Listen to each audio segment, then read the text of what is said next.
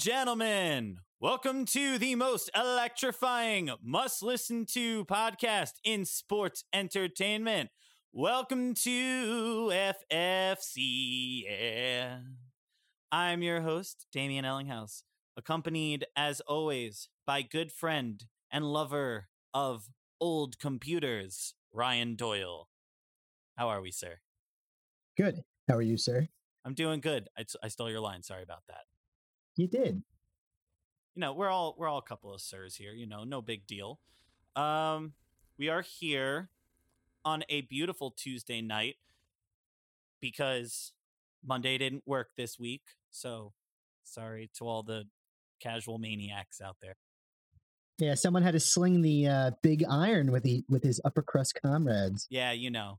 Uh, but speaking of of of maniacs, uh, I am delighted to say that thanks in part to the beautiful boost of your reigning, defending New York Wrestling Connection champion Rex Lawless, we here at FFC uh, just had our biggest month ever. Um, and it is really, really pleasant and incredible to see. Um, we had a, a, a couple of huge days, and uh, all on the backs of of Rex and Bryce, and it's just uh, it's a lovely, lovely world. We're here, episode twenty. Wow. Episode twenty. Can't believe it, Right? man. 20, 20 whole episodes and it's just been such an awesome ride and i can't believe that there are even two people that want to listen to this uh so to everyone that tunes in regularly or semi regularly or or knows us or doesn't know us and all of our fans in africa um Shout special to our. Rwandan boys. Um, we're very thankful for all of you, and uh, we hope that you continue along this journey with us. So, it's been an interesting week uh, in a couple of promotions, and we have a fun little episode here today. Um, but to start, Ryan, what do you have for the people? What am I drinking? What are you drinking? What am I drinking? Well, uh, two weeks ago, I had the pleasure to take a little vacation upstate, and I stopped by the illustrious Ommegang. Oh, went all the way up to Cooperstown. Yep, good old Cooperstown. Uh, didn't do any tour or anything like that because it was packed as as normal. But I was able to stop in their store and pick up some good things, and I was able to get a can of my favorite Ommegang beer, and that is the Hennepin. It is a wheat or a wheat as I was corrected at the uh, at the brewery. A bunch of assholes. Correct you on saying the word wheat. Oh, oh, Wit- like a W I T T E, Yes. a vit. Vite. Vite. Whatever. I don't know. Whatever. This ain't no goddamn Belgium. Anyway, so uh Hennepin is one of my favorite beers. It is, like we said, a Belgian white, crafted as such. Uh has a little bit of a bite to it, and uh was my favorite beer of my favorite former drinking place, Effen Gerben. Now not Effen Gerben anymore. As Now effing, effing Nazis, effing bootlickers. You can you can fucking sue me later. oh my gang, I've n- I've never been huge on the Belgian stylings myself. Yeah. taking a trip to Allagash helped train change that. Oh in, yeah, uh, for sure. Portland, Maine. But Ommegang does make some really great stuff, and of course they had those Game of Thrones beers, which were all very cool when uh, we were allowed to like that before that went south. So speaking of trips, last weekend I took a nice little nine-hour drive around Long Island. Went to Long Beach, drove up to the North Shore, went up to Eaton Eaton Beach, Eaton Point, uh, where you can see Stamford, Connecticut, and Titan Tower um, from a little beach, and then drove all the way out to Montauk. And so in that travel, I went to Garvey's Point. Uh, and I was lucky. I was lucky enough to see friend of the podcast Rory O'Connor there on a very serendipitous note because he does not usually work on Sundays. Uh, and so I have here the Sour Batch Blueberry Mosaic. It is a dry hopped sour wheat blueberry ale. And from the horse's mouth itself, a tart, hoppy, and refreshing wheat beer, single hopped with Mosaic. This beer is packed with seedless blueberries, pours deep purple, and has a hoppy mosaic finish. Get ready to pucker up. It does. Uh, it is very purple, so that's nice. It's it's. I've I've had it before, so let us dilly no more no further dallies. Let us crack and sip. You know, one thing I'll say about the uh the Vita um has kind of like has a champagne like effervescence to it. Interesting. Kind of like, you know, when you have like that dry like after you sip a, some champagne, you have like that dry Mhm. that like dryness to it. It kind of has that incorporated in it, which I like. And It's Okay. not just like flat or like, you know, Yeah, overly, yeah. overly juicy as some beers are. I get that. Yeah. I um I like this one because same it's this one is a little dry. Um but it's nice. It's nice. It's um it's dry hopped. So I guess what more is to say? Hey, it- there you very, go. It's in the name, it's, baby. it, it's very uh it'll definitely make you pucker for sure.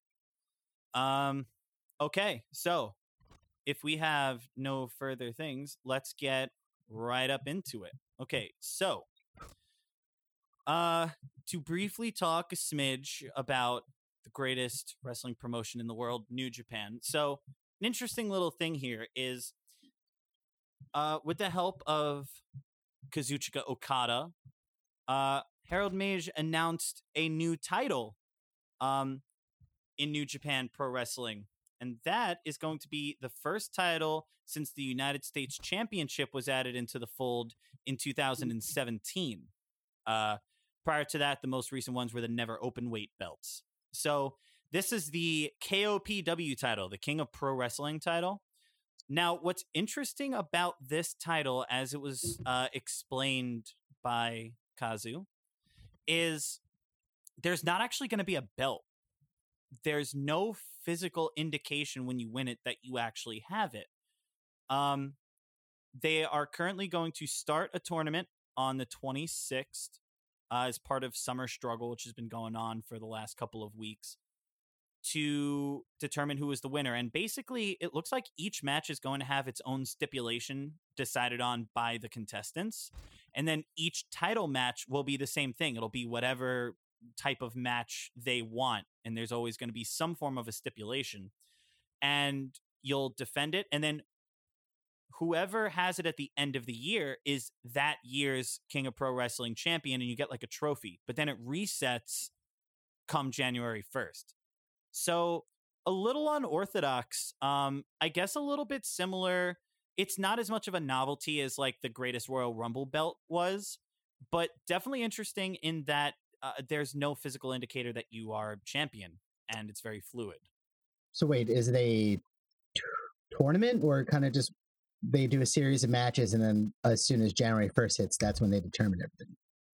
so th- there's going to be a tournament now to decide the first champion Okay, gotcha. and then match and i don't know if it'll be the same thing every year like if every year we'll have a tournament maybe i guess sometime after wrestle kingdom or at wrestle kingdom well i guess you wouldn't have a tournament at wrestle kingdom i don't know if it'll be like a match at wrestle kingdom or like a tournament that happens in the beginning of the year maybe sometime around like new year uh dash or something Mhm. to then determine but that's what it'll be for now and um so that's definitely going to be interesting to see um yeah, it seems like a everybo- fun uh, little thing that they can do now and between the G1 coming up. So why not? Mm-hmm.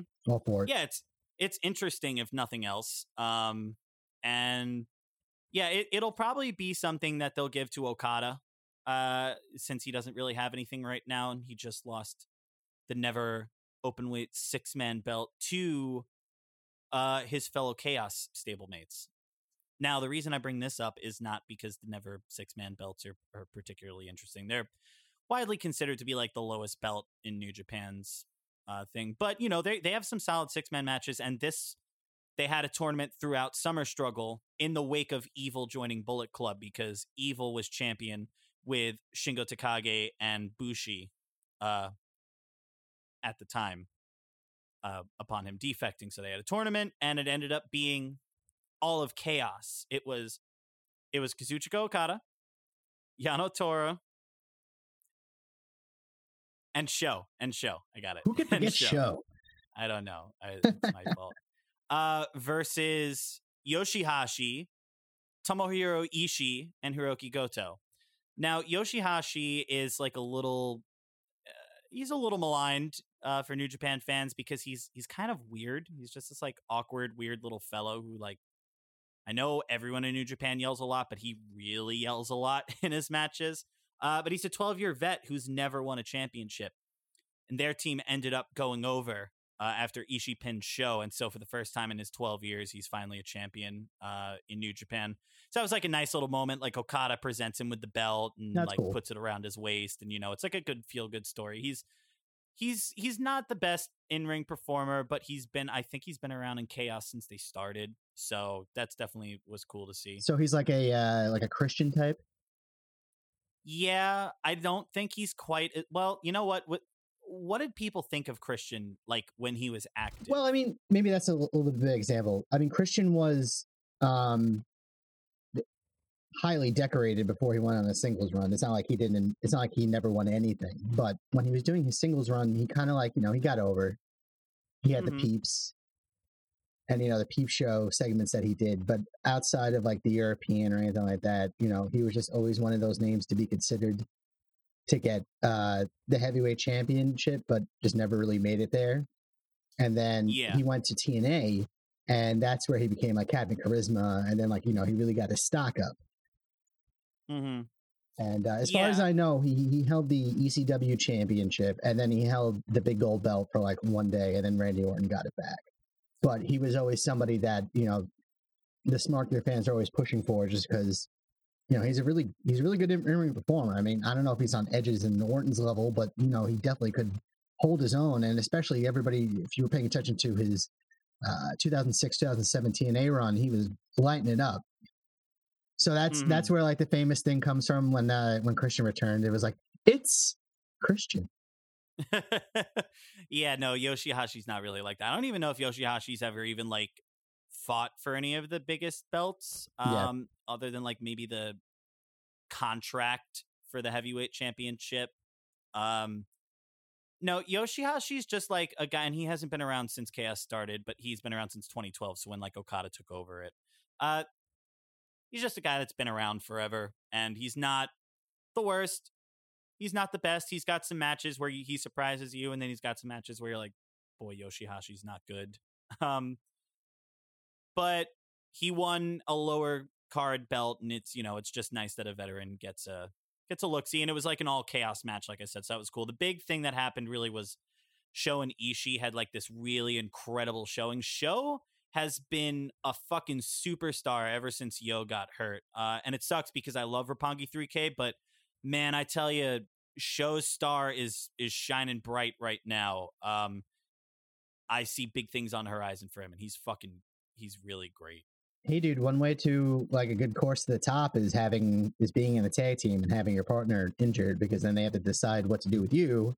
And Mhm. uh in some cases it works out. You know, you get like a uh what they call in baseball uh a Wally Pipp moment. Wally Pipp Yep. was a first baseman and uh got hurt. And the man who replaced him in the game was Lou Gehrig. And Lou Gehrig never stopped playing after that. So, you know. got, got Wally pipped. Yeah, and, and and and Yo is extremely talented in his own right, and so I don't suspect this will be something where Yo gets left behind. But Show is really just making a great name for himself, and uh, you know he's kind of like the new Shingo of the junior division, where he's just like the incredibly strong dude that like can go with heavyweights. Um, so I'm definitely looking forward to what happens with that. And then just like a, a, a couple other small things about New Japan. Lion's Break Collision happened for about four episodes. That was what New Japan of America. That's a show they were running, I think, out in California, uh, which then turned into New Japan Strong or NJPW Strong, as it's called now. Uh, featured a couple of of guys you know, a couple of guys you don't. Uh, as Rex had mentioned on the last episode, Uh, Alex Coughlin was there, had a match against Filthy Tom Lawler. Filthy Tom Lawler had a match against Rocky Romero.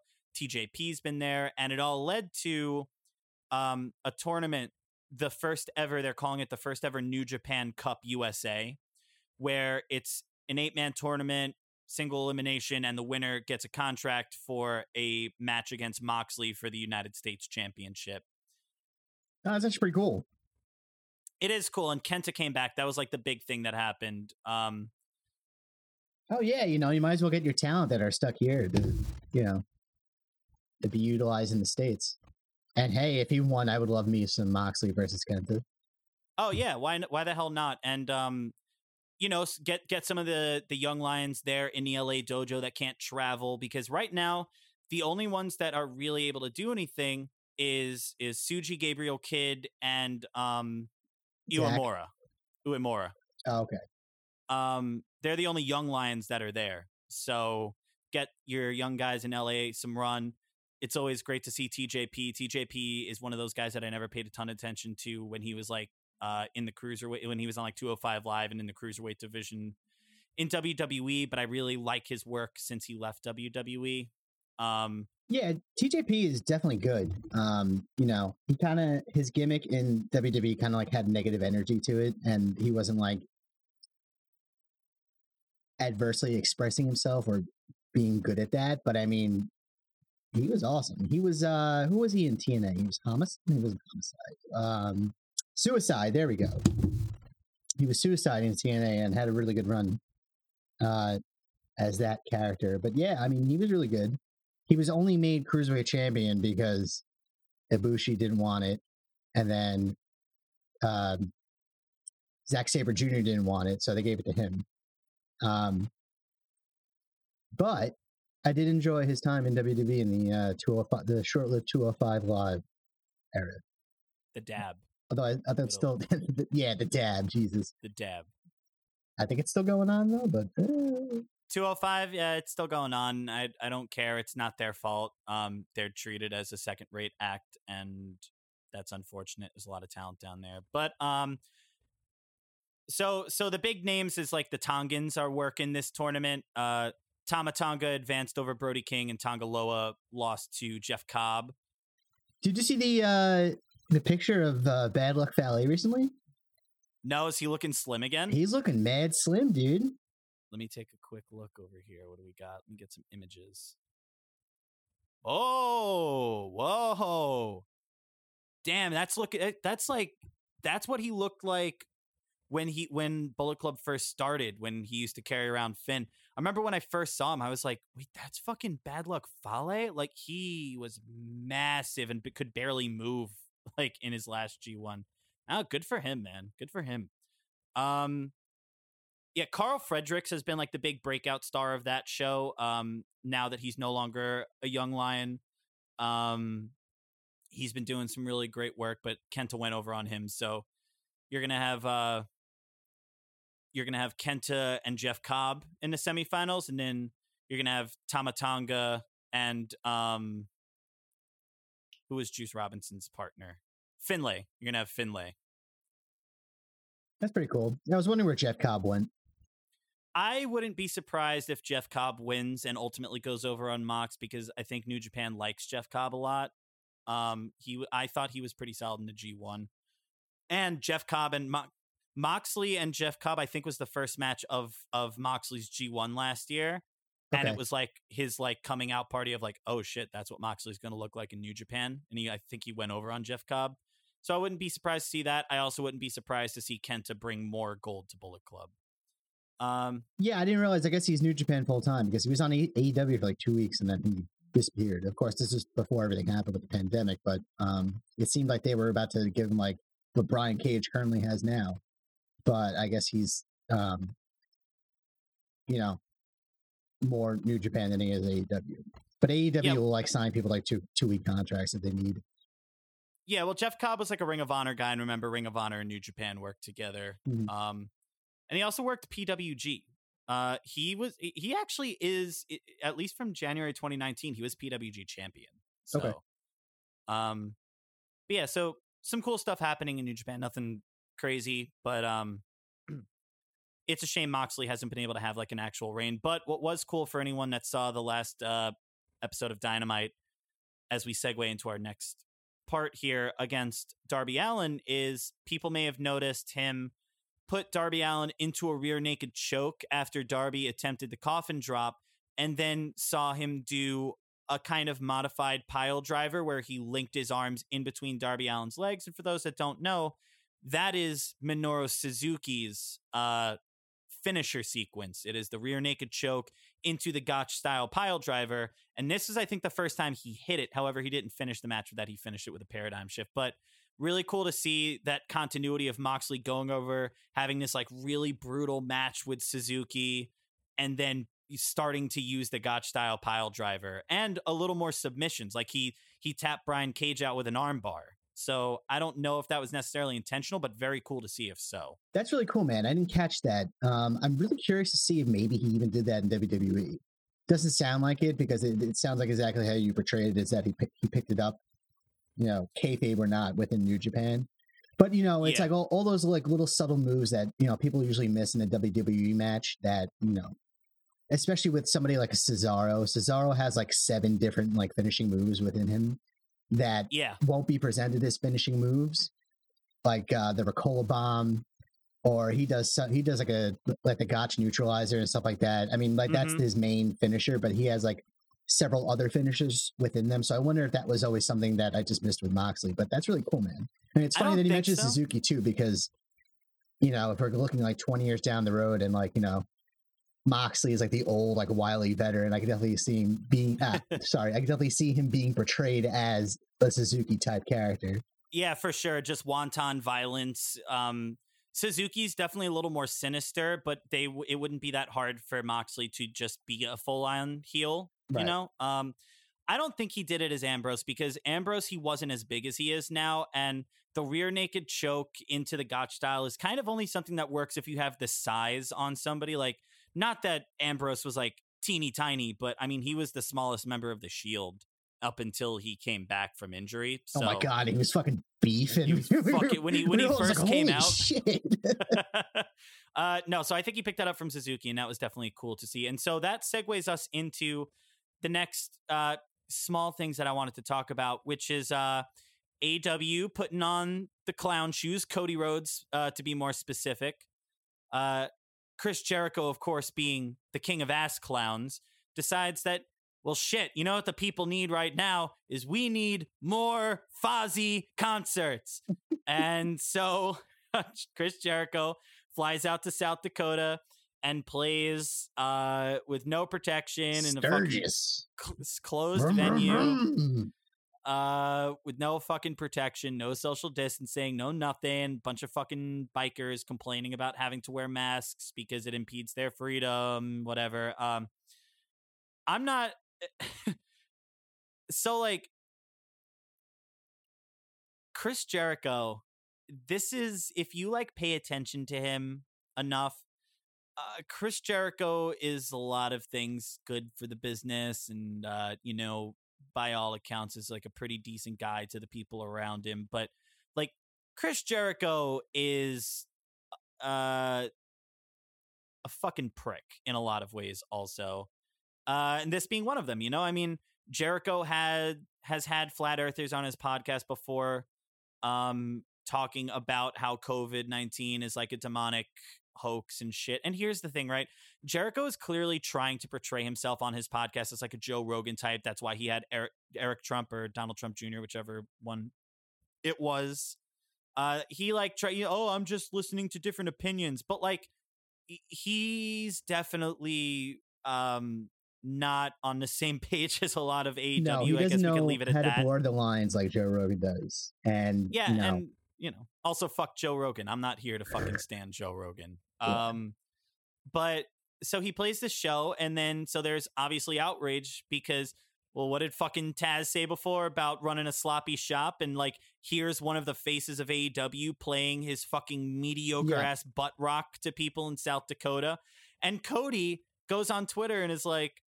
Oh well, I'm sure like he was in a bubble, like a production bubble, wearing PPEs. Yeah, it's like I don't know, man. It's not. stupid It's move, not what the pictures online say. Uh, and he like immediately deletes it. And uh, look, I get that it's tough to tell like arguably the most important person to your promotion being a big deal that like you fucked up and we need to take this seriously. But like you Uh, fucked Chris, up. we were very concerned that you played Sturgis, and I think we'll be shut the fuck up, Tony. Okay, okay. Okay, okay, okay, okay. and here's the thing, right? They've got one more day to make a decision here. Uh, but I don't I don't see them doing anything. It's not. They're And not going to do anything, dude. th- they're not going to do shit and you've oh you've hyped the shit out of this Orange Cassidy match. You got it over pretty organically. The debate was great.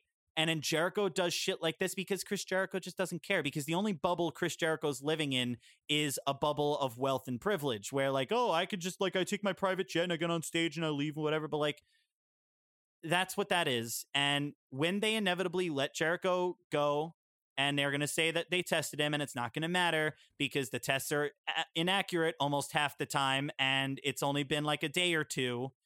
Uh, and sometimes people aren't symptomatic for a week or two and test negative, negative, then positive, like Renee Young, like other people in WWE. Uh, when inevitably that happens, aw is going to be rightfully uh, blasted for it. Or maybe they won't because maybe the AEW stands will be like, well, it's still different. Like, it's one guy, and what can you do? But, like, we here on this podcast, we may like AEW and we like the fact that there's new competition and there's no longer a monopoly. But you know what? At the end of the day, it's just fucking billionaires playing with money and millionaires not giving shit about the welfare of those around them and thinking they're they're above a virus. Well, it goes two ways for me. One way is that you can not give a shit, and you know you could be on that side, and you know whatever Chris Jericho did wasn't a big deal, and you know like you said, if he gets three negative tests in a row, then I suppose he's good. He has his test or whatever they're doing before Dynamite tomorrow. Okay, fine. But you said the president for the rest of the roster that wants to go out and is actually making an effort, like Mhm. Moxley, to you know try to not test positive and do as much as he can to still keep working. Um, so if, for example, I don't know, Darby Allin or Santana and Ortiz want to go out and then they get punished for it, well, what what are you saying there? You know what I mean? Are you really just going to exactly. cowtail to Chris Jericho? And uh, you know, at the same time, everybody that's piling on Jericho, you better keep giving that same energy to other wrestlers that you see on Instagram, pretty much, you know. And I'm not gonna lie, I just mentioned in the beginning of the podcast that I went on a vacation upstate, and you know, I came back and I tried to quarantine myself as much as possible, so I'm not innocent here. But you know, if you know you're gonna rail on somebody for that, then you know, keep up that same energy. That's all I'm gonna say about it. And here's the thing is there's a huge difference between taking a trip where you drive and you're staying within your own state and you're like being careful about what you're doing where you're going who you're being around and playing a fucking packed venue Right, with your right. band before you go to your wrestling taping where hundreds of other people are and you're going to go fucking sweat in a ring for 20 minutes like they are not comparable situations and you're exactly right though keep that same energy for people like dustin rhodes who were already talking about opening it back up months ago and you know Right, and that's people- the thing. AEW wants to portray themselves, like we said, as a very progressive company, but when it comes down to it, they are a sloppy shop. You know, they were hounding WWE for not letting, like, you know, they weren't allowing, and they, you know, WWE's not innocent. Don't get me wrong. Um, you know, for not making people wear masks, uh, having an increase in their audience at the height of the pandemic down in Florida. So, you know, you can't have it both ways. AEW would love to have it both ways, but you can't, you know, and the wrestling industry is like any other multi billion dollar industry in America, as you said. Um, but, you know, don't. Don't have it both ways, Tony. You have to fucking put your foot down, and if that means suspending your top superstar, then that's what you got to do. I'm sure And- WWE didn't enjoy, you know, suspending Shawn Michaels at the height of his popularity, or you know, making him lose his smile, but they did. So, you know, you got to do what's good for business and what appears to be good for business. A hundred percent. And look, at the end of the day, Jericho isn't even the fucking guy with the belt. I'm not saying he's not a big deal, and I'm certainly not going to suddenly act like Chris Jericho doesn't matter to the show. He's in a major program, he's a ratings booster, all that shit. But like, it's not like you're suspending your champion. There's ways to get around it. There's a thousand Right. have have the inner circle jump Cassidy and make some fucking shit like the, it- but it's beyond that because they had the moral high ground because they were doing a lot of things that WWE was not doing and they still were running shows with people so like you take that as it is um but they had the moral high ground in a lot of ways and if you let Jericho go on tomorrow which they will you lose all of it you look like fucking clowns and it's the same thing as Cody Rhodes being all pro union and then the minute that he has uh, a stake in a promotion and has millions backing it all of a sudden well i don't know unionization would be really hard to figure out so Did he say that? yeah he said that he was he they asked him about it and he was like there's just like you have to find out a way to do it and i don't know if we have that way to do it yet so just just fuck it just yeah fuck you uh You so know, that's- but you know, I when we were talking about this over the weekend, at first I said, well, you know, it's an unfortunate situation of AEW needs Chris Jericho. Chris Jericho doesn't need AEW. But I think I'm wrong on that, dude. I think I'm wrong because even if AEW fire Chris Jericho tomorrow, he's not going to be he's not going to have the ability to do what he does on a scale in AEW as because if he goes back to WWE, he's pretty much just going to be like another face of the crowd.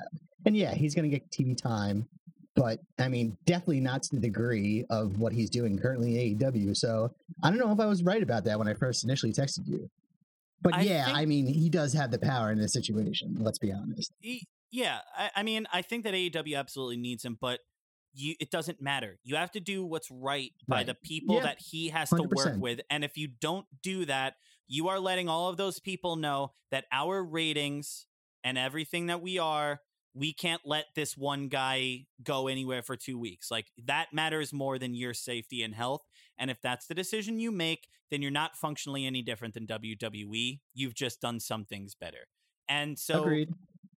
To pivot before we get to our main segment today, um, you know, speaking of WWE, much maligned on this podcast and rightfully so. Uh, Raw has actually been pretty fucking good for like a couple of months now, and this I feel like this happens every couple of months, like a year, where you're like, wow, like Raw SmackDown really fucking good, and then like it it sucks for eight months again, but Yeah. the raw the raw underground thing aside which like me personally you're not going to catch me being like oh you know it's edgy and they're just trying something new and you hate it like it's fucking stupid and i don't know what the point of it is and like get shane mcmahon away from it but okay, here's the here's the thing.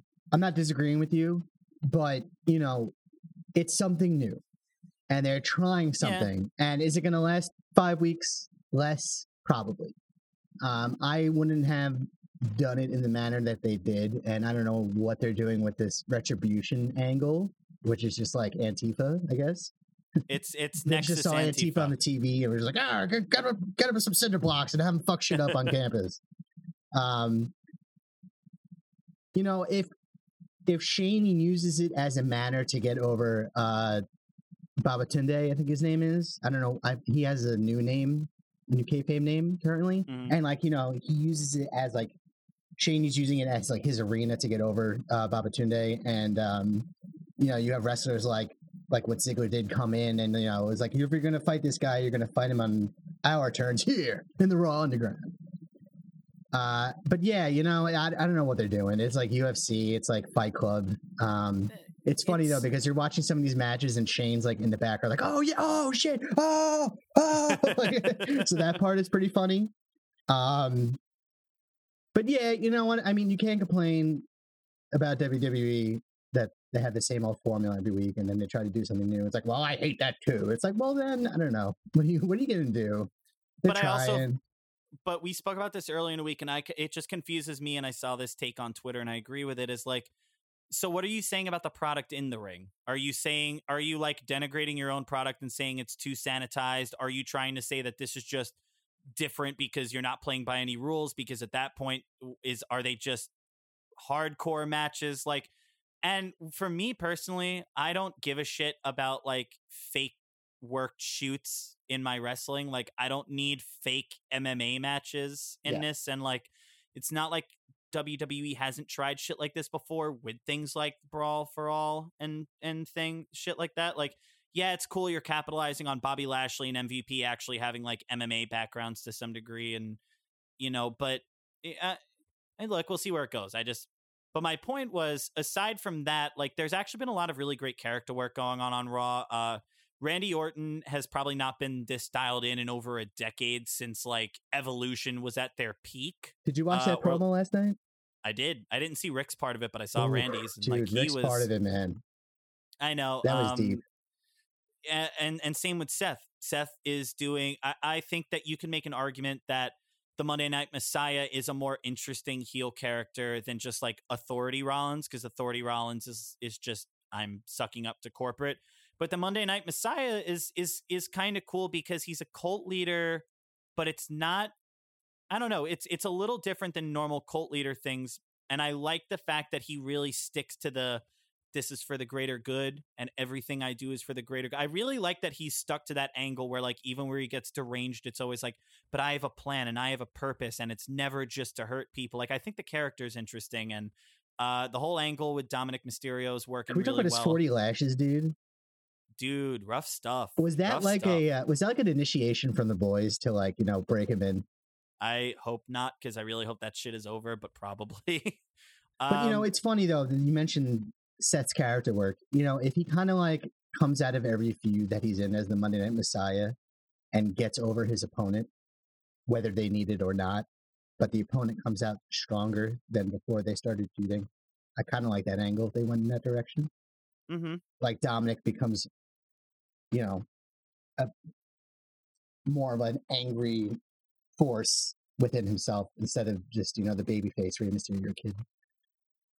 Yeah, Um, and I'm curious to see how the match goes though, because I know I know Dominic has some chops, but you know, I mean, in terms of character work, he's like, "Oh shucks, come on," you're like, "You hurt my dad," like you know. so I hope he, I really hope he gets himself over in the match. I'm curious. he showed his edge though he showed his edge like the last couple of episodes and um say what you want about seth but like i never agreed with this take that like seth is just some indie darling that like is a spot monkey uh No, seth seth is one not. of the best workers in wrestling and if anyone is going to get somebody who's green to like a really good match i trust it to be seth he works pretty safe uh for the most part buckle bombs aside um and yeah, no, I think it should be good. I think SummerSlam actually has a couple of matches on it that should be pretty good. Um, I'm still not really watching the product at the moment. There's just too many hours, and there's not enough hours in the day. But um, Raw is currently in one of its moments where like it is actually uh, pretty solid, top to bottom. Um, so that's cool. Still, a yeah, I'm really hyped for the uh the Randy Orton Drew McIntyre match. That's gonna be fucking fantastic. Yeah, and the way that Randy's going, I think him winning and them having a feud for that later on, I think that works for the character. Um, and I don't think it hurts Drew because you're not dropping it to someone that's just like, oh, like do you really need like Randy Orton hasn't been a world champion in a very long time. So no, like they they played it right with him, and know he. I don't think he's gonna ultimately break Ric Flair's record, but he's up there. mhm, He's definitely up absolutely. there.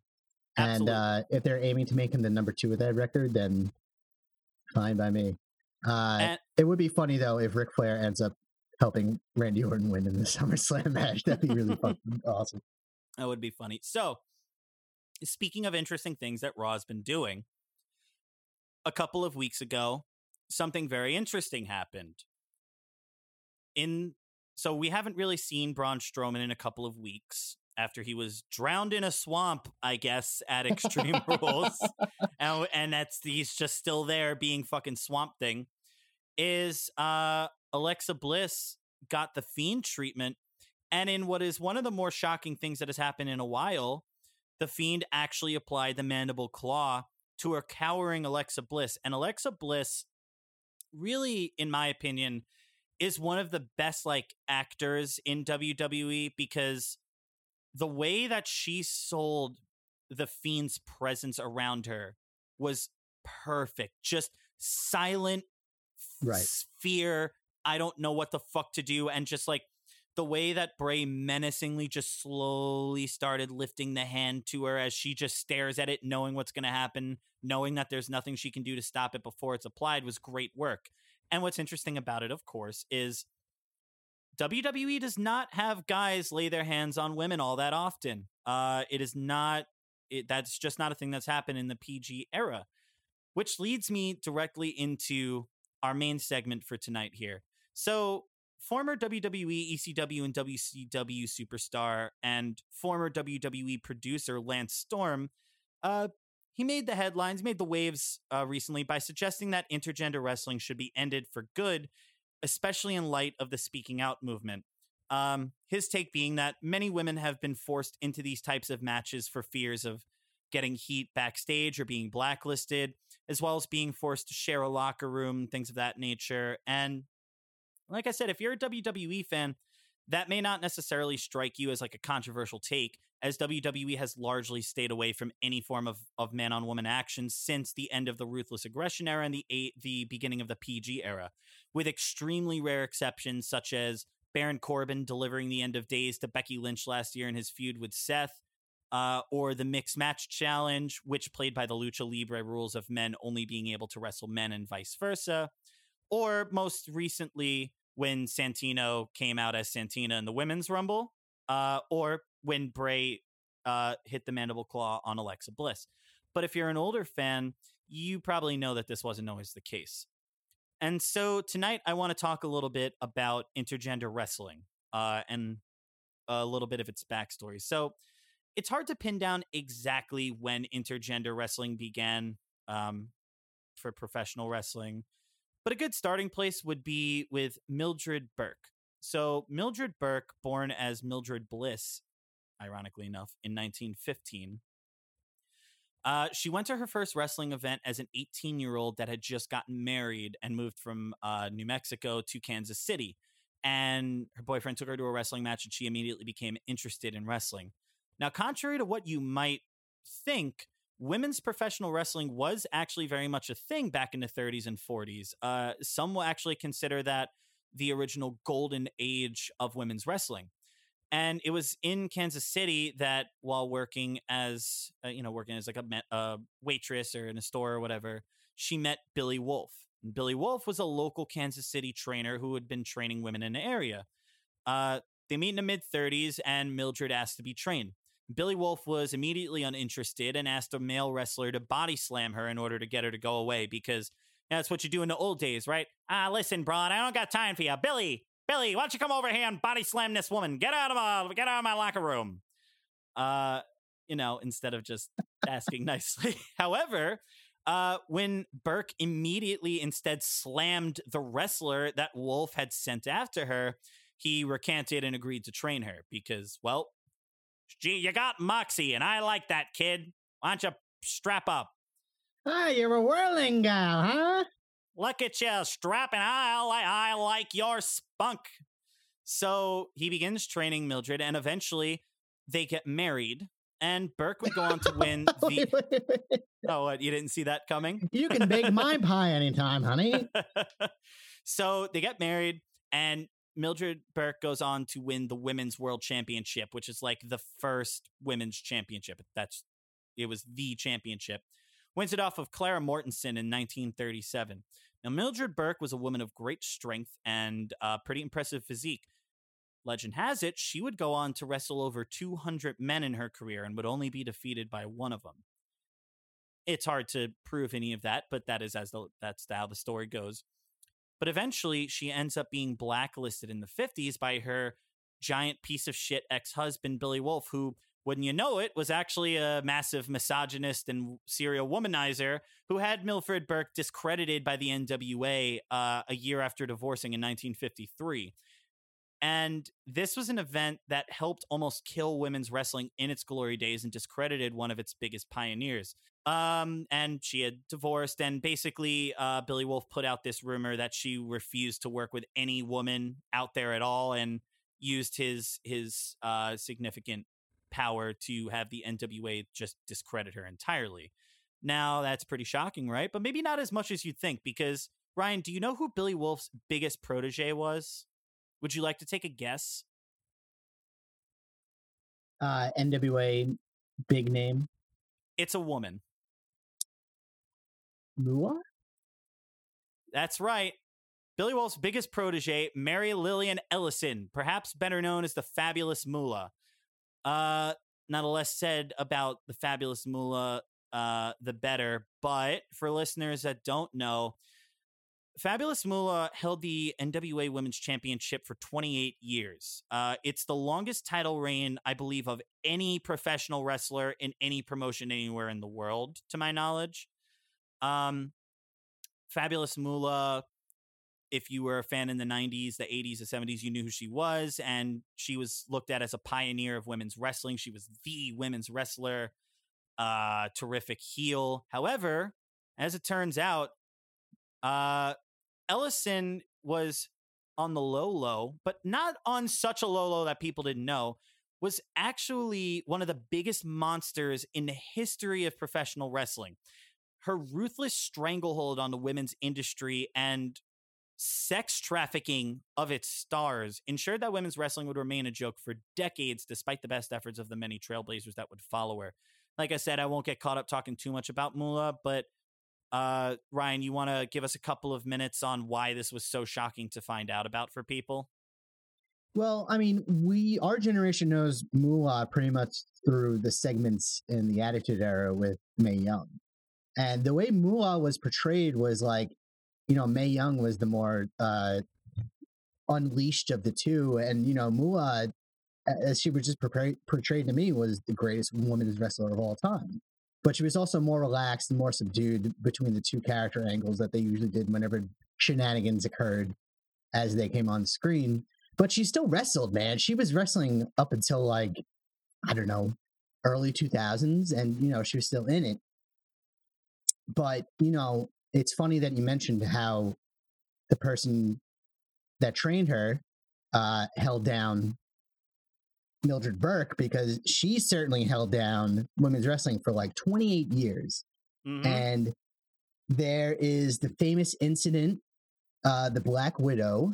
Um, I believe it was against Jake Wendi Richter. J- Wendi Richter. Wendi Richter. No, I'm thinking of Rockin' Robin, Jake the Snake sister. Uh, no, but it was against Wendi Richter, where Wendi Richter was like the up and coming uh, Becky Lynch of her day and you know the torch was ready to be passed to her and all of a sudden out of nowhere this this mass character comes out the black widow and lo and behold it's moolah and she goes over on Wendi richter gets the title and pretty much that was the end of Wendi richter's run in anything in wrestling as far as i know but mm-hmm. you know that aspect of Moolah's side came out, and then we hear all the awful and terrible things about her that she was a pimp, and you know made her female talent sell them sell themselves out sexually to get further in the game, only to be put down by her if they ever got too big. So, just an awful human being. Um, yeah. Like I said, we won't go too in depth into that, but yeah, no, I mean, she wasn't the loving grandmother that we uh, all viewed her to be growing up. She no. was actually way more insane than Mae Young was and it's it's uh it's apropos that one of her staunchest defenders at one point was Jerry the King Lawler, uh, because of course you would be. Um, yeah. So so Moolah, as she did with the rest of the women for all of her career, as she did to Wendi Richter, um, you know, Billy Wolfe holds down Mildred Burke and this legendary pioneer of re- of women's wrestling and arguably the first to really engage in intergender wrestling in professional wrestling kind of goes out without a trace. Now she was inducted into the hall of fame um and she you know she it's not like she was uh this you know she died a pauper but you know her she wasn't allowed to be the star that she was for you know the few brief the uh, not even brief like like the first 15 20 years of her career so following this it wouldn't be until the late 1970s that a woman and a man would step into the ring together. Now, most listeners or casual fans may remember this as being when Andy Kaufman declared himself the intergender champion of the world and wrestled over 400 women, directly leading to his feud with Jerry the King Lawler.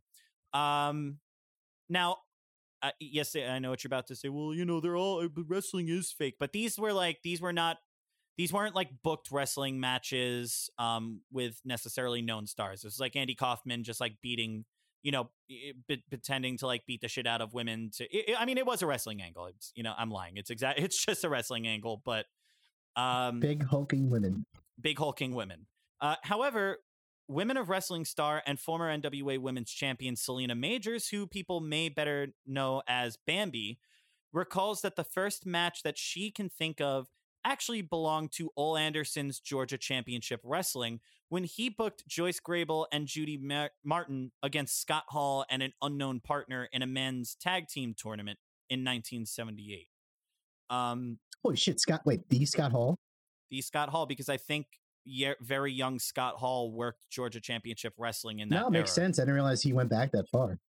Um, and Joyce Grable and Judy Martin are both also very well known women wrestlers in the 70s and 80s. Uh, they were a tag team that would feud on and off occasionally. But regardless of who was first, the late 70s is really the first time that America saw this. Um, and Kaufman is usually who's known best. And of course, it was all a giant prank by the Lord of Pranks. Um, and you got to keep in mind, this is before the curtain call. This is before it's like accepted common knowledge that professional wrestling is is is scripted. Um, and it still wasn't until the 90s, right, when the most mainstream crossover star finally broke out. And that, ladies and gentlemen, is of course Chyna. So, Ryan, give us a couple minutes about Chyna. Well, Chyna had a background in bodybuilding, and when she came onto the scene as pretty much DX's muscle, uh, we never really saw a women's wrestling character quite like Chyna at this point. Uh, just overall massive, uh, bigger shoulders than half the roster at that point. Uh, taller than Shawn Michaels, I think, and even taller than Triple H. And she was like this, this menacing figure. And it never really went into it never really became more than her just like you know if someone went up to her she would like just push him or punch him so she really had much in reaction until after she left dx and uh, one of the things now it's always disputed whether or not they were ribbing him whether or not he was will, a willing participant in this angle but one of chyna's first big angles was against chris jericho when he first came into the wwe and what they did was they fought for the intercontinental championship. Now for a woman that was essentially unheard of. Mhm. uh, it was again as you just detailed in the last couple of minutes here it was unheard of for a woman to just even be in a wrestling match with a man in the first place. But uh, she was able to transcend herself over the tropes that exist within you know an intergender match. Um, she didn't go out of her way to emasculate her male opponent and certainly she was not this timid woman uh, getting into the ring fighting a man. Uh, she held her own quite well and eventually it culminated into uh, two intercontinental championship runs. Uh, it culminated into her being the number one contender for the heavyweight champion at some point i'll have to go back and look whether or not it was taken away from her or whatever shenanigans prevented her from actually entering a match for the heavyweight championship. But yeah dude seventh one in the world. Chyna was the fucking you know she was awesome man. I sorely missed that she got you know whether it was of her own doing or other things. Um her run was legendary as a women's champion for sure. Yeah, absolutely. And and interestingly enough, Mildred Burke, uh, she is five two, so she's significantly shorter than Chyna, but very much the same build, just like a very, very built person. And so, like you said, so Chyna was one of the first times that I would say a mainstream wrestling audience saw a woman put in the same position as a man in a wrestling ring and go over legitimately. Uh, and to this day, I believe might be the only woman to ever hold one of those major championships. I don't believe it's ever happened since in WWE. twice nonetheless Twice, nonetheless. Uh, although i think One one, of them was a co-champion with, with And- and- jericho okay and WWE like doesn't recognize that on a title on like a um on their record sheets, but Yeah. once once is on the books and like she was there, so there's no Okay. discrediting it. Um, but to my knowledge, I don't think it's ever happened in WWE, and up until very recently, never really in any other uh, major American promotion as well. Now, since then, right, and we're talking the late '90s, early 2000s when Chyna was at her peak. Um, intergender wrestling has waned significantly in WWE. Uh, if you were a fan in the Attitude Era, the Ruthless Aggression Era, then you will of course remember bits like Stacy Keibler being put through tables. You know, you'll you'll recall all sorts of shenanigans. But once the PG era started, we really did away with all of that. Um, however, as it waned in WWE, it exploded on the indies in America. And promotions such as PWG, Absolute Intense Wrestling, and beyond uh, were very well known for putting on pretty high caliber bouts between uh, people like Orange Cassidy and Kylie Rae, or Candice LeRae and Johnny Gargano, or uh, Scarlett Bordeaux and Joey Ryan. Woof. Um, we'll we'll talk. Bad timing there, in- pal. We'll we'll talk about him in a second.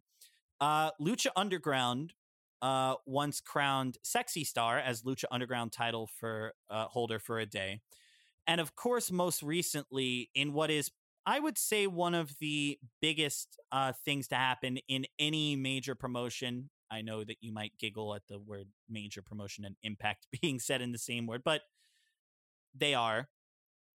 Of course, earlier this year, before the world went to hell, or as it was just starting, Tessa Blanchard beat Sami Callihan for the Impact World Championship.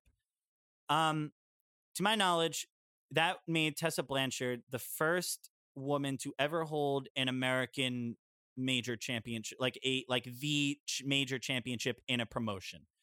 Uh, unfortunately, of course, Tessa's reign marred by some really, really fucking terrible shit coming out about her being incredibly racist uh, to a lot of women in the locker room. I think the specifically against uh, Black Rose, I think was her name.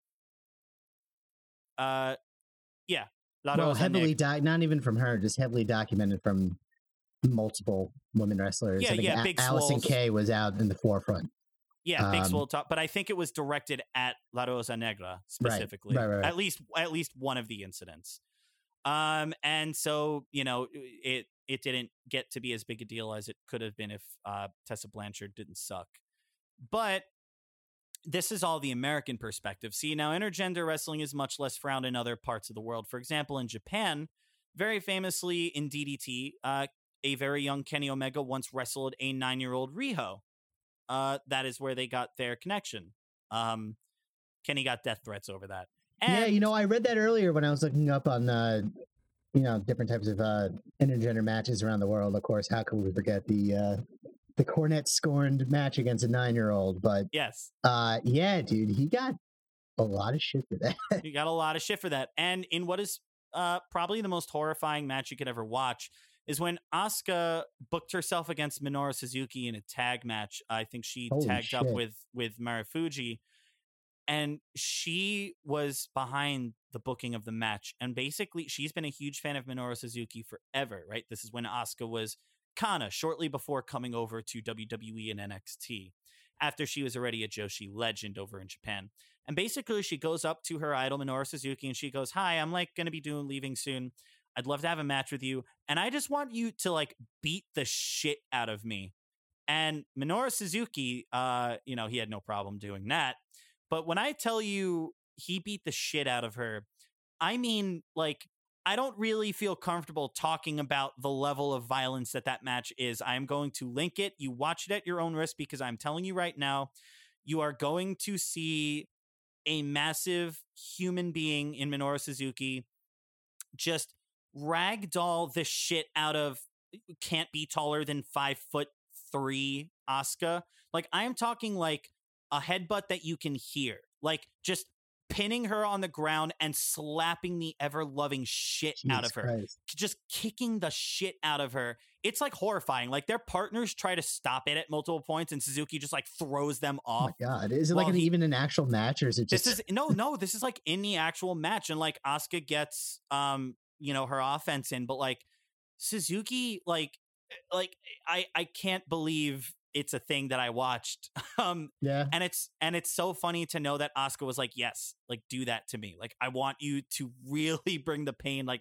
I have to think like Suzuki for everything that I hear is like a really really nice person. Um, and I have to think that there had to be some part of him at some point was like, "Boy, is this is this too much? This feels like too much. Yes and no. I mean, I wouldn't be surprised if there was some culture aspect to it where it's like, okay, you're going to ask me to do that, then I will do that. I'm not going to, just because you're a woman, I'm not going to lighten up anything on you. Exactly. But yeah, you know, I personally have never seen this match, but you will. you will, and you'll never forget it. There are like moments where like Asuka looks dead, that like she's like in Jesus the ropes, Christ.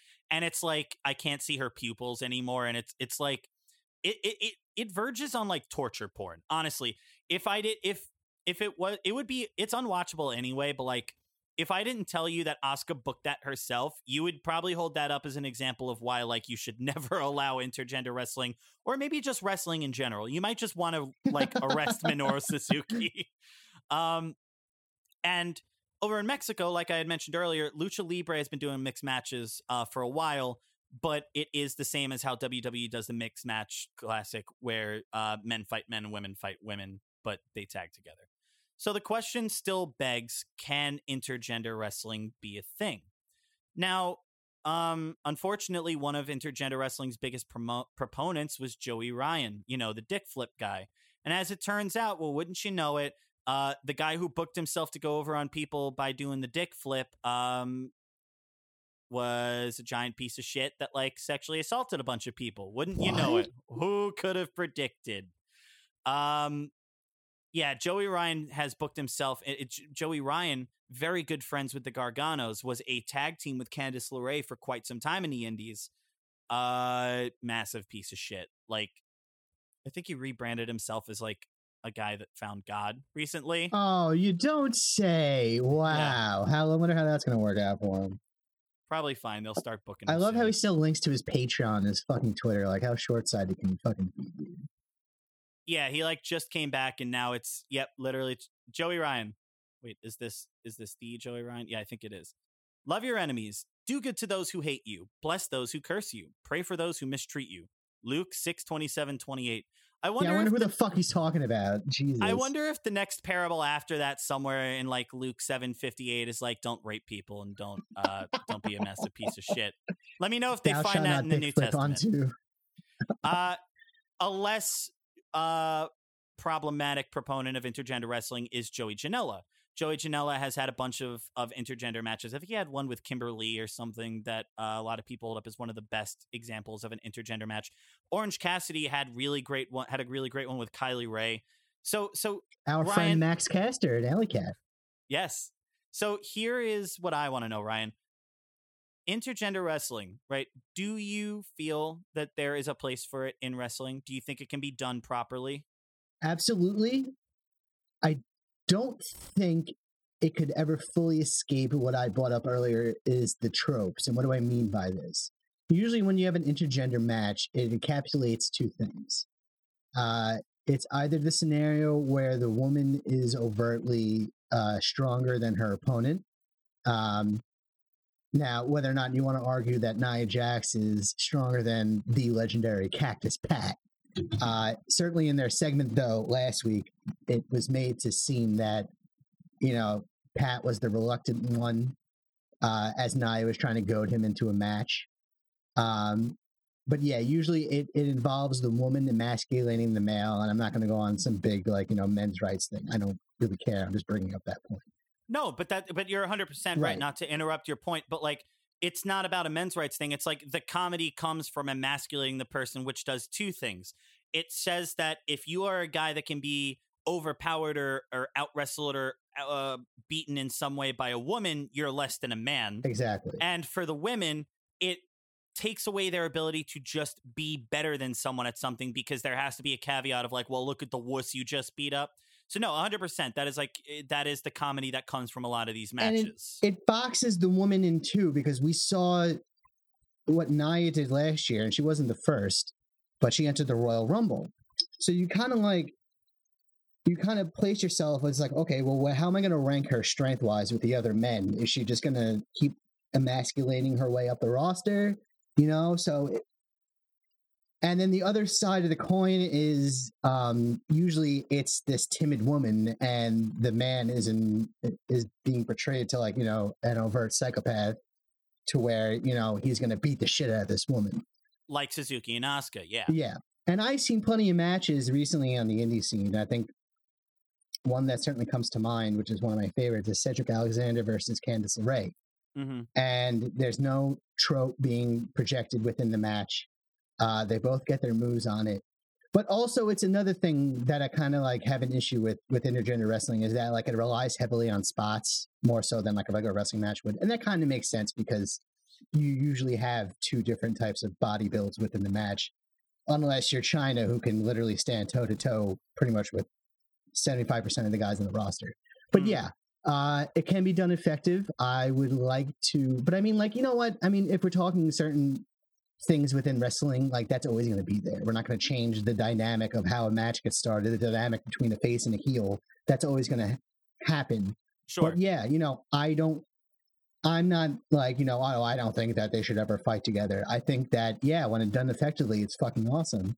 And it's a shame because you know we pretty much had the pinnacle of where we were at earlier this year with Tessa Blanchard, Blanchard holding the TNA belt, and shit, man, it's going to take a lot for someone to get back up top like she was doing. She was on one hell of a run, doing It death is. matches and and other promotions outside of TNA, and you know, fuck you, Ab- Tessa.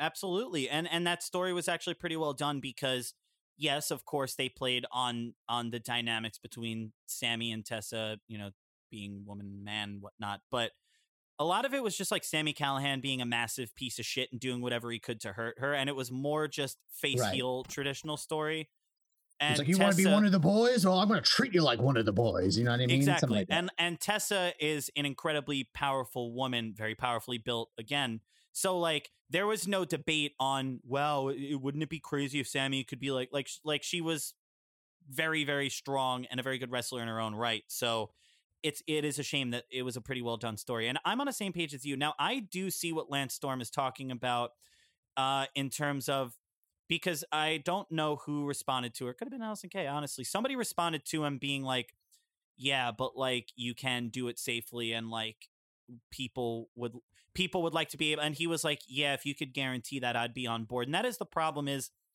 there i think in a lot of the indies there is this notion that like you have to be able to do that and i'm not a wrestler i don't know the ins and outs of the business i don't know what it would you know i i i haven't gotten a chance to talk to a woman who's been in an intergender match before and who can elaborate um but I have no doubt that the things that Lance Storm is talking about are absolutely true. That you are like, listen, if you're not going to do this match, like this match could be one of the biggest matches of your career. If you don't want to do it, like, what are we, you know, what are we going to do with you? And uh, of course, we've talked plenty of times over the last couple of weeks, months about how wrestling is full of fucking scumbags and creeps who are absolutely willing to take on that role to benefit themselves and get themselves off. So I have no doubt that what Lance Storm is saying is 100% true. But I also think that there is a place for intergender wrestling, especially because, like, um, you know, when you watch like Black Widow beat someone up in an Avengers movie at this point, is your first thought, wow, how big of a fucking bitch did you have to be to get beat up by Black Widow? No, you think, like, yeah, Black Widow's a fucking assassin, and like, it's, I'm amazed you were able to hold your own against her. So, like, I don't see why we need to pretend that, like, we, we can't, we can't push rightfully so for women to carve out a space of wrestling where like I can be just as good as anyone here. Like there are plenty of women wrestlers that Yeah. are as technically proficient, as strong, as smooth as any man out there. We can't try to carve that role out, but then be like, but you're also different. Like you're you're not the same, right? But like you said, it's all about the match dynamics. If you are going to play off of, oh, isn't it funny how this guy got emasculated by this by this woman?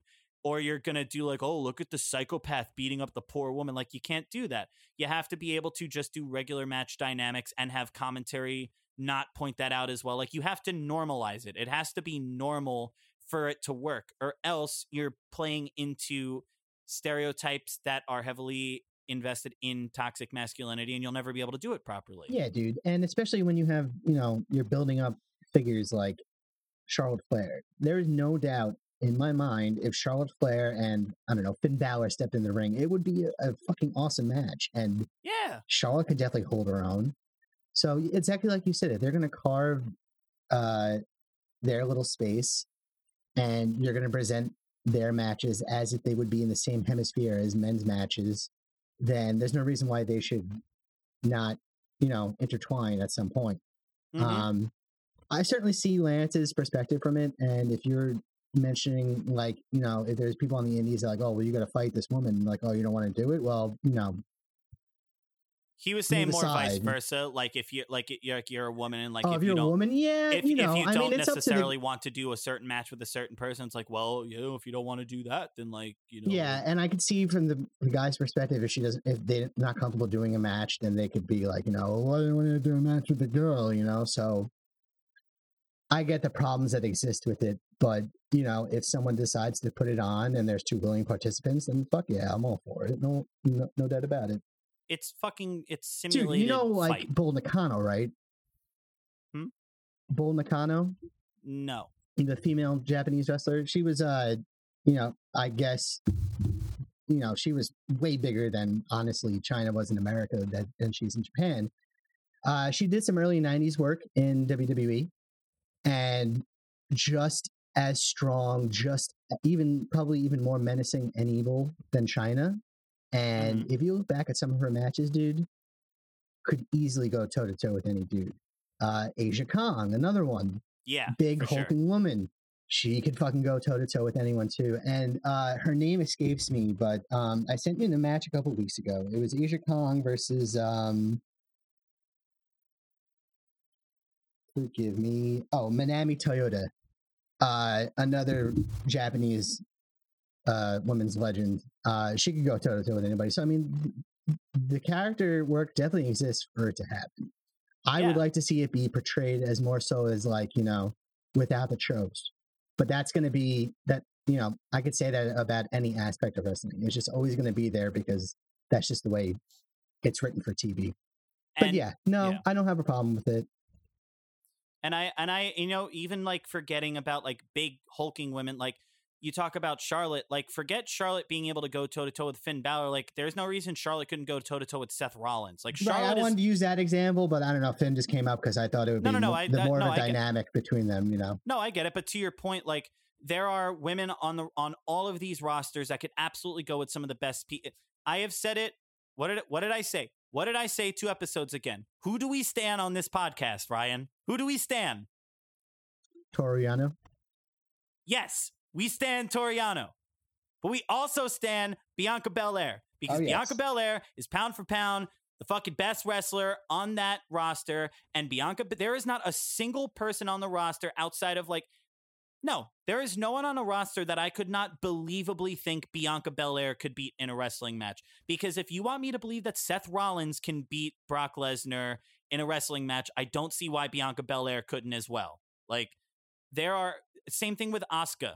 The argument that Asuka couldn't beat a guy is the same argument you would use for someone like Daniel Bryan or Johnny Gargano. You just think they're too small to do it. Like Asuka is one of the best wrestlers on the world, period. Any promotion, any geographic location. There is no world in which I would not immediately believe Asuka is a credible threat to any other member of the WWE roster, insofar as if you want me to take people like Daniel Bryan seriously and you want me to take people like Johnny Gargano seriously, I don't see why I can't take someone like Asuka seriously. So to wrap it all up, I I think that you know we're on the same page here. I think I agree with Lance um, that I there's absolutely uh, a lot of really unsafe ways that people go about it, and I see why he's calling for an end to it. But I do not want to be so nihilistic that I think there's no world where you couldn't make things better. I think you always have to strive for a better world. And wrestling, in a lot of ways, is a dumpster fire. And if you want it to be a little less of a dumpster fire, there's a surefire way, you know? So I'm all for it as long as we go about it in a way where you're just telling a fucking story. Take a take a cue from Impact, honestly. Well, it's it's a storyline that they did well, and I really think it could work. Um, Well said, my friend.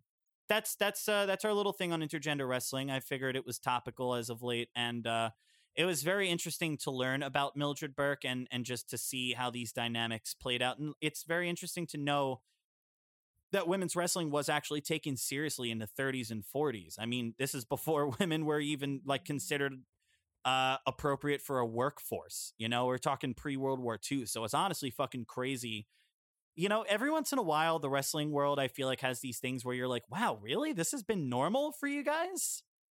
Yeah, more Um, so or less. Um, it sucks because you wonder, you know, if there was five other Mildred Burkes out there that weren't held down, where the industry Mhm. would be for women's wrestling as it stands. I mean, like we said, it was held down for nearly three decades. So, you know, it takes a lot. It takes a village, but you know, fuck, man. Yeah, no, I, I feel that all the time. That like you know, wrestling was transcending society in the 30s, but you had individuals obviously hold it down for one reason or another. So, hmm you know, So, you know, there we are. So, Ryan, as we begin to wrap up here, do you have a legend killer for us today? I do. Most good, most good. Uh, I'm to yell at you if you don't get it, but it's a great picture. So let me send it to you. Um, Ryan, are you sure this picture was meant for me? I feel like we've had a conversation about unsolicited pictures like this before. Oh, shit. Uh, okay, so who am I? who am I looking at here? Well, you know what? I have a guess that I don't think is right. Um, and I'm All right. sure. Well, give me is- give me your guess that you don't think is right, because I, The think I I- think I may know who you're thinking of, and if you do, it's going to be fucking hilarious. But let me see. My initial thought was that that is like a very young Bayley. yes. I'm glad it wasn't just you. It's like Yes, the first thing. I thought. All right. Well, tell me who you really think it is then. But I'm glad you fucking guessed it was that. So continue, please. Okay. This looks like a picture that someone would have taken in high school in the 80s. Okay. Is that is that like the right Yes. era? Uh, yeah. maybe late seventies, Maybe late 70s. Okay. Is this a person that was on either WCW or WWF? WWF exclusive. WWF exclusive. Okay. Hmm. What was their hair color in WWF? Black. Black. Uh, all right. I'm just gonna throw out some names that are wrong. Uh, in order: Vickie Guerrero. Nope. Um, Close. I'm close with Vickie Guerrero. You're close with. Is it Eddie Guerrero?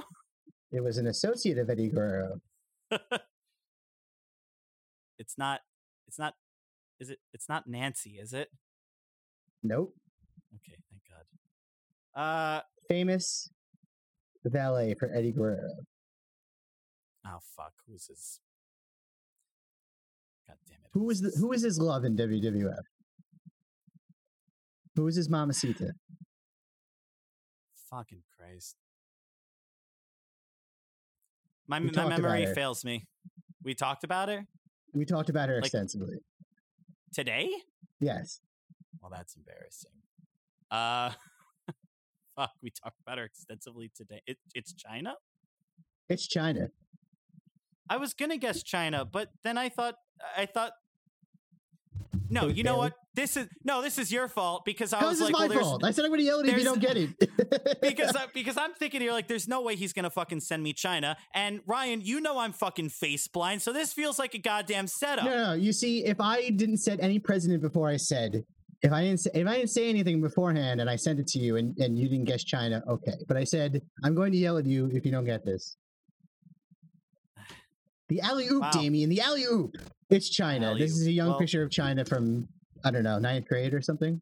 But I'm glad you guessed it was Bayley. We don't play basketball. I don't do alley oops. There are no slam dunks here. There All right, so only you missed the one. You missed the one timer. there's only bricks and failure. um, wow, that is not what Chyna looks like. I mean, it, like it, obviously it is, but like it's not. Yeah, I would not have. Not, not the beautiful 'Cause, like- woman she became. No, because I only ever think of Chyna as like like strapping young lass Chyna. Yeah. Yeah, I mean, I, de- I definitely see it like when I'm in the face, but it's just so Yeah. different. Like I, I love I love a good sweater collar shirt situation. Great combo. Um, do you have any other fun facts about China that you know, Um, or fun little stories? I, I can't really recall any. Uh, Mick Foley called her one of the nicest people, one of the most genuine people on the roster, and she was just very quiet. She wasn't like you know one of the boys with the DX, you know. Um, just generally sweet. It was a tragedy what happened to her. Um, I think the industry didn't do right by her in trying to get her the help that she needed, but her choices were her choices, and um, no doubt in my mind, if she was still around today and willing and in shape, she can go back for one more match. And I think she would, if she was able to be the Chyna of 2000, 2001, 2002, she would kill it in a match with um, Charlotte or, you know, Rhea Ripley. Imagine like a peak Chyna versus a peak Rhea Ripley right now. Oh yeah, yeah, that would have been fucking fucking, awesome. crazy for sure. Yeah, well, all right. It's it's embarrassing that you stumped me, but you stumped me again. Congratulations. um, a good one right, for the so- gram. A good one for the gram. A good one for the gram, indeed. So as we wrap up here, Ryan, what have you been listening to? Well, the long-awaited wait for me is over. Um, after eight long years, one of my favorite bands of all time, Misery Signals, released their new record in Ultraviolet. Now, in the past couple of years, uh, Misery Signals had some lineup changes. Out was Karl, and Karl brought a great dynamic to the band. He had a great, clean singing voice and just this absolutely filthy and monstrous um, screaming voice, and in came their old vocalist Jesse, and it was sort of like uh, you know a come to Jesus moment for him. He was able to reclaim himself in his former band. He took a break for for university and a couple other things that were going on in his life, and what resulted in it is just this absolutely ferocious album. Still a pragmatic uh, venture for Misery Signals because uh, definitely the heaviness is there and just the brutality that everybody, you know, from the metalcore aspects that um, Misery Signals really thrives on. Uh, they don't have as much as the uh, melodic interludes that kind of existed within Controller or on, um, excuse me, like on Mirrors, but uh, definitely a great comeback for them and I certainly hope this is not the last release for them. And I can't wait to fucking see them if we ever get that chance again to have some live music in our lives. Or I suppose I can just go bring my fat ass down to Sturgis with all the other fat asses and There fucking you watch go. Fozzy. I can't There believe we had you to go. cancel. We had to cancel Smash Mouth, man. They had a great run, twenty years. um yeah uh, so i am not like as big a um, misery signals fan as as like you and and our friends travis and tom but um i do like them a lot and i and controller i know is one of those albums that a lot of people loved in high school and when i checked it out i really dug it so i, I listened to this one and I, I i agree yeah it's this really you know I guess I, it would be funny for me to call it a return to form, but just when I listen to like controller versus this, like, yeah, it's it's very punishing. I like that they have Yeah. this kind of they have this um sense of melody that I always appreciate in metal. It really grabs at the heartstrings, man. They really just have this unique ability to mix their music with, you know, to be as he- heavy as anybody else in the scene, but like, you know, write these passionate riffs and, you know, these, um, these, you know, create these soundscapes in their music that, like, you know, it just really invigorates you. And just a band I've always been passionate about over the years and honestly, I thought they were lost to time. So, uh, I'm happy to have them back. it it makes me think a lot of the Ghost Inside, like with like that Yeah. similar blend of Mhm. like melody and and heaviness.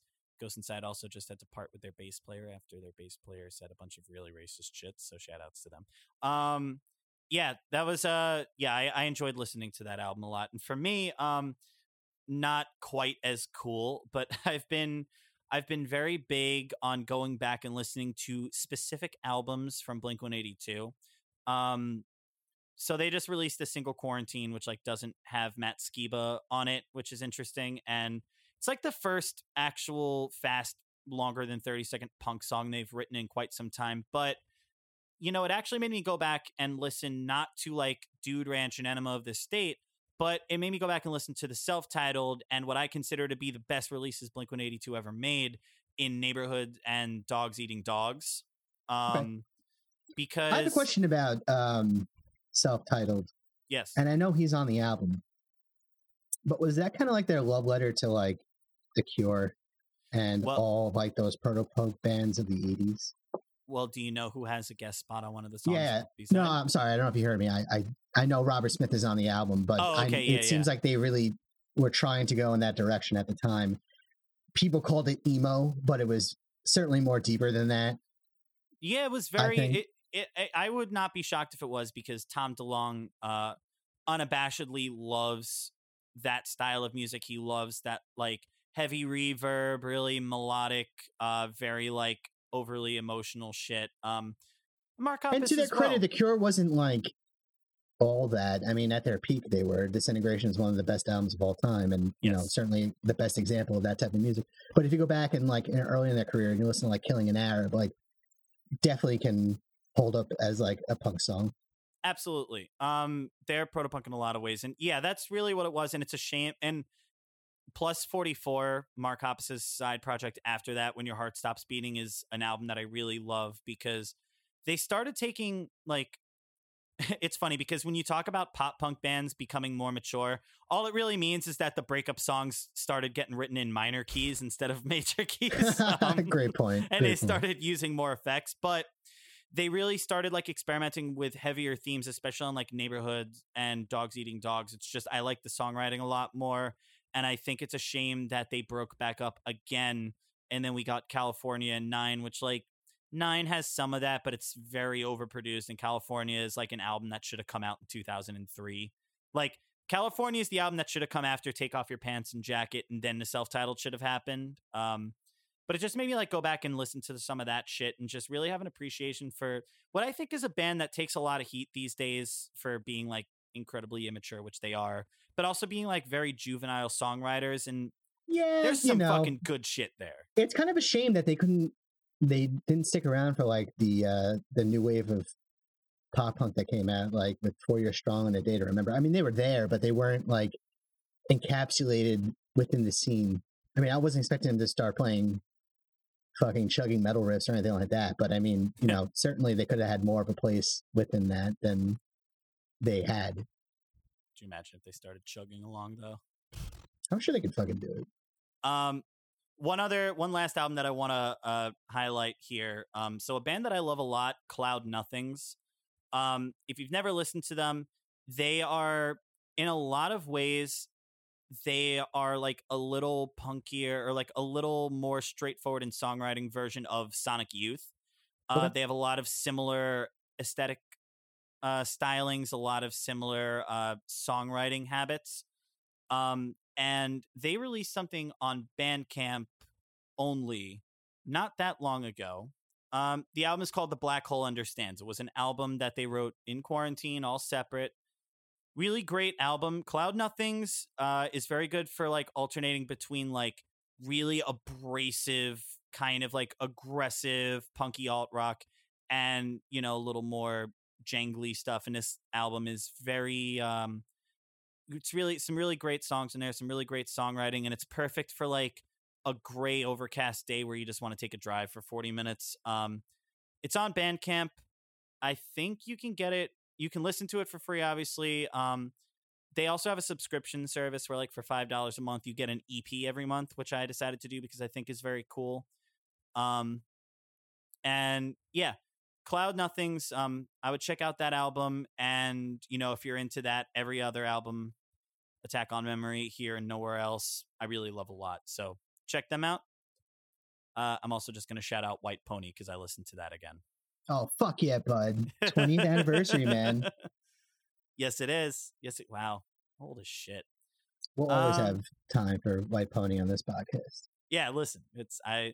I'm really and they're coming out with a new album hopefully within the next two months or so so i'll oh, be fucking that's right. waiting with bells and whistles on Isn't it amazing that uh, nu metal bands can still write good music in two in the 2020s? If only another fucking certain Armenian nu metal band could maybe get their shit together and just write some fucking shit and let us all be on with it. it's funny that you mentioned that because over the weekend was the uh i guess eighth year anniversary of the jones beach show which i think i've spoken Go to it. Passionately about on this podcast before anyway long Yes. story short i saw system of a down and deftones at jones beach huge fucking mammoth armageddon storm came over as deftones played and it was pouring and it was just a magical moment. And then like the fucking clouds cleared, and then fucking system came out and played one of the best shows I ever saw in my life. So I don't know. that was after. was that the Diamond Eyes tour, or was that the that album? wa- no? That was right before Koi no Yokan came out. Uh huh. In fact, I think later they came out with it two months after that, and that's when Sandy and all that shit happened. I was supposed to see Deftones in the night Hurricane Sandy landed, Oh. yeah. so there's a little Uh, uh, little tie-in for you. Storms all and right. nu metal. Storm, storms, and storms and Deftones. All right, so that's that's what we got here. So uh Uh, before we go, I just wanted to say rest in peace to wrestling legend Kamala, who yes, passed away over the weekend.